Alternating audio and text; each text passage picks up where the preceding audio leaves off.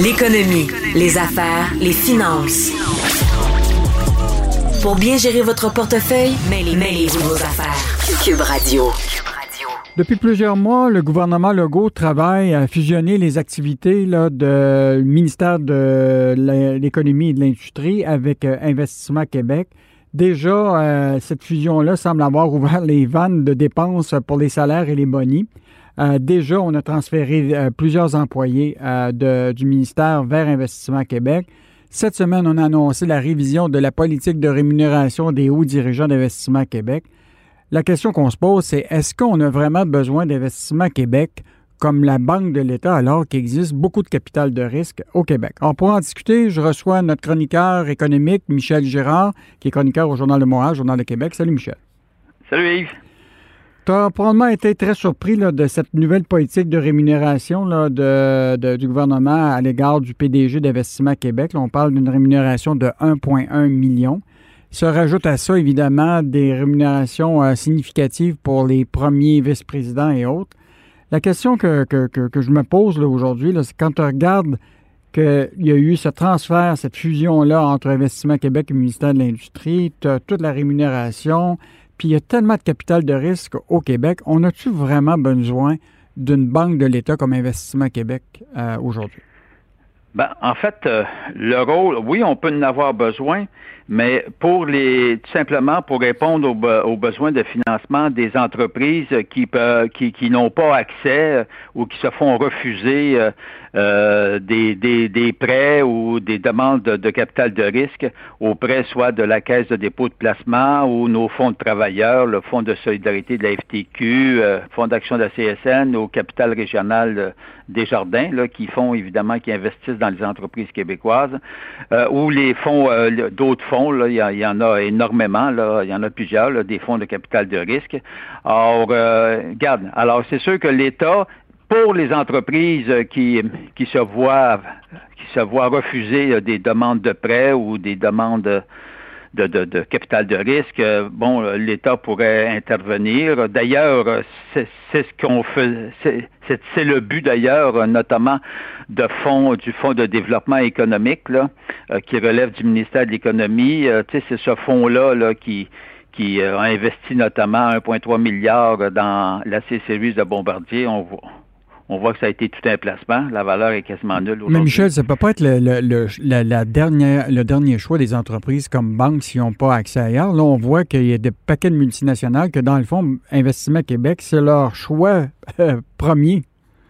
Ben oui, parce que c'est ça, c'est que Investissement Québec euh, se substitue euh, à, à, tous les autres groupes qu'on vient de mentionner. Or, et et puis, ben, c'est ça. Mais j'imagine que la, raison fondamentale pourquoi les entreprises, au lieu d'aller frapper à la porte euh, des caisses de dépôt de ce monde ou des fonds de solidarité de ce monde, ou des banquiers ou des banques, mm-hmm. euh, tout simplement visent, euh, frappent à la porte d'Investissement Québec parce qu'on voit bien qu'Investissement Québec probablement leur fait des prêts à bien meilleur taux. Puis en plus, il y a toute la panoplie maintenant du du fameux prêt dit pardonnable, qui est l'équivalent d'une subvention. Alors, euh, ça fait que les entreprises, les chefs d'entreprise sont, sont pas fous. Eux autres, ils voient bien que c'est bien mieux de faire affaire avec Investissement Québec, euh, qui semble, dont les fonds semblent déborder euh, de, de, de partout. Et puis, c'est peut-être aussi plus, plus facile pour eux d'obtenir justement euh, d'avoir réponse à leurs demandes euh, financières. Alors, euh, fait que c'est ça. Mais, je pense qu'il, mais je pense qu'il faudrait comprendre davantage pour nos, nos auditeurs, Investissement Québec, qu'est-ce que fait? Il y a Investissement Québec qui est l'entité qui a ses propres fonds. pour investir autant dans les marchés des capitaux ou aussi faire des placements privés dans les entreprises. Puis tu as le Fonds de développement économique du Québec, qui est une espèce de fonds qui est un peu décidé par le ministre en disant moi là, je, je décide d'investir en Gaspésie, je décide d'investir dans telle région, mais c'est Investissement Québec qui gère ce fonds de développement économique là. Donc il y a comme deux grands budgets qui, euh, sont disponibles. Et là, des fois, on ne on sait plus si c'est dans le fonds de développement économique ou c'est les fonds propres d'Investissement Québec. Regarde, quand les placements, les placements sont à très haut risque, euh, c'est le Fonds de développement économique euh, qui intervient et l'argent vient de là parce que l'argent vient directement des coffres de l'État, des coffres du gouvernement du Québec. Quand hmm. c'est des placements moins risqués, ma compréhension, ça, passe par l'entremise d'Investissement Québec, qui joue finalement, Investissement Québec joue le rôle de, la caisse de dépôt ou joue le rôle des fonds de travailleurs, c'est-à-dire qu'ils investissent ils investissent dans des dans des entreprises. Mais mm. le gros problème qu'on c'est beau quand on parle d'investissement Québec avec ses fonds propres, mais ces fonds propres, c'est les, fonds qui viennent du gouvernement quand même. Mm-hmm. Euh, donc, c'est des fonds publics, là, indirectement ou même directement. Euh, la question, c'est pourquoi Investissement Québec se substituerait euh, aux caisses de dépôt et aux, autres fonds à capital de risque.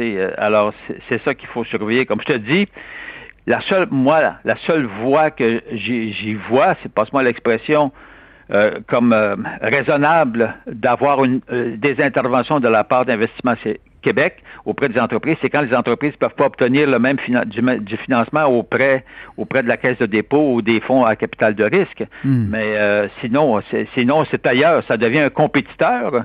Hmm un compétiteur au fonds à capital de risque, je suis pas sûr que ça fait leur affaire, euh, les fonds de capital de risque. Là. Je te rappelleras ah, euh, quand même que dans leur dernier rapport annuel, Investissement Québec a fait état là, de, de, de, rendement qui était négatif et des provisions de pertes là, qui, pouvaient, qui s'élevaient à plus de 600 millions de dollars.